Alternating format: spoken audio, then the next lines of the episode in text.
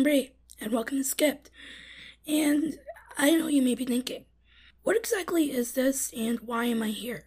Well, I can't really answer the second question, but Skipped is a podcast where I combine my two favorite interests, which are history and culinary. Basically, I just talk about shit that I find interesting. You know? Like history, places, weird gelatin recipes from the 70s. And I just want to, you know, share all this cool shit with you. So, this first episode will be about Juneteenth, which is a holiday that falls on every June 19th, hence the name Juneteenth. It celebrates June 19th, 1865, which was the day that General Gordon Granger issued General Order Number 3 in Galveston, Texas, which sent the news of the Emancipation Proclamation to the residents of the state. It reads The people of Texas are informed that, in accordance with a proclamation from the Executive of the United States, all slaves are free. This involves an absolute equality of personal rights and rights of property between former masters and slaves, and the connection heretofore existing between them becomes that between employer and hired labor. The freedmen are advised to remain quietly at their present homes and work for wages. They are informed that they will not be allowed to collect at military posts, and that they will not be supported in idleness either there or elsewhere.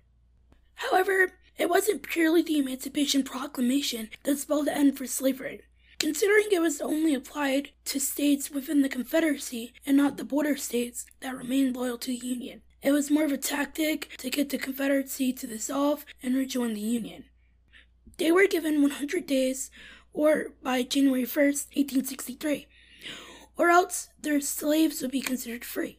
When the time came, four border states that held slaves and all or parts of three Confederate states that were under Union control at the time were considered to be exempt from the proclamation. As a result, the Emancipation Proclamation was more of a symbolic gesture which paved the way to the eventual passage of the 13th Amendment, which was ratified on December 6, 1865, and officially ended slavery in the United States. Regardless, Juneteenth is a day for both remembrance and celebration. And although it was originally observed in Texas, over the decades it spread throughout the United States, and as of 2021, it's now a federally recognized holiday. The celebrations themselves date back to 1866 and initially involved church gatherings. It spread throughout the South and by the 1920s and 1930s started to become more commercialized and centered on a food festival with red colored foods becoming an important symbolism for freedom.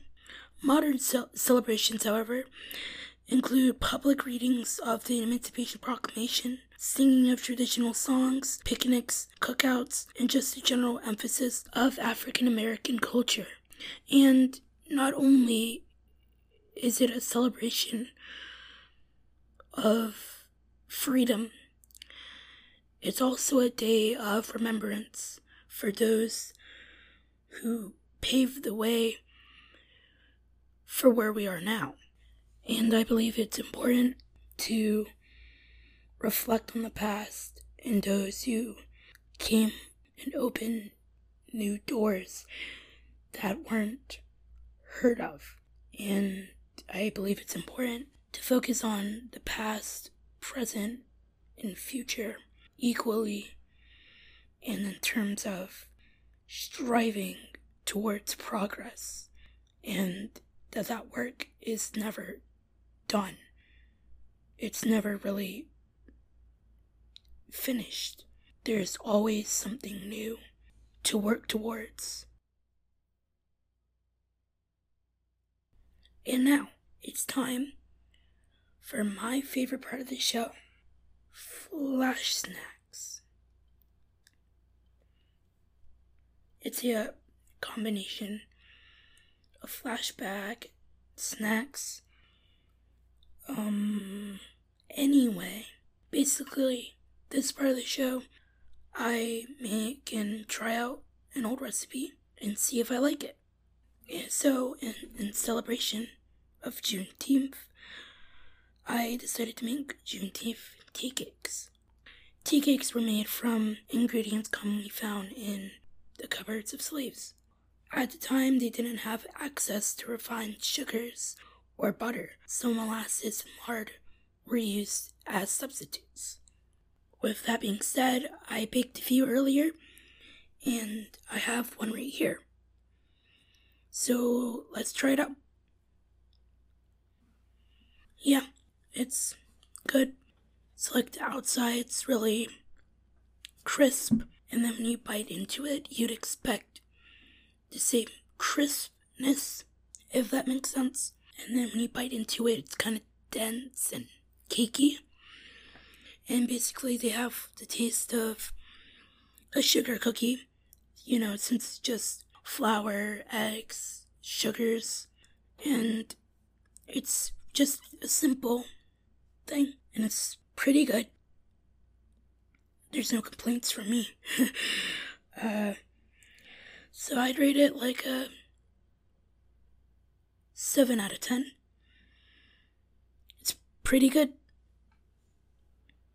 So now we're at the end of the show. Um, if you stuck around this long, thank you.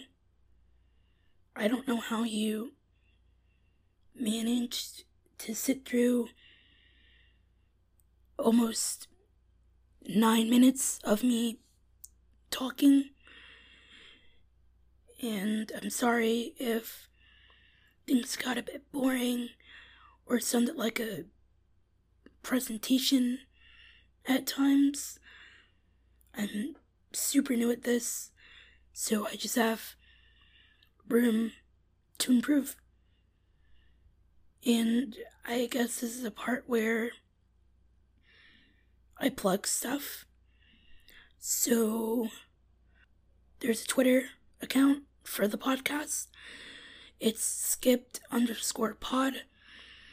S K I P P 3 D underscore P O D on Twitter. And feel free to shoot me a DM with comments, feedback, uh, anything really. And that's where you'll get updates on episodes and just stuff about the podcast. um, but seriously, thank you. And I hope you have a good day or a night or afternoon. And I'll catch you next time.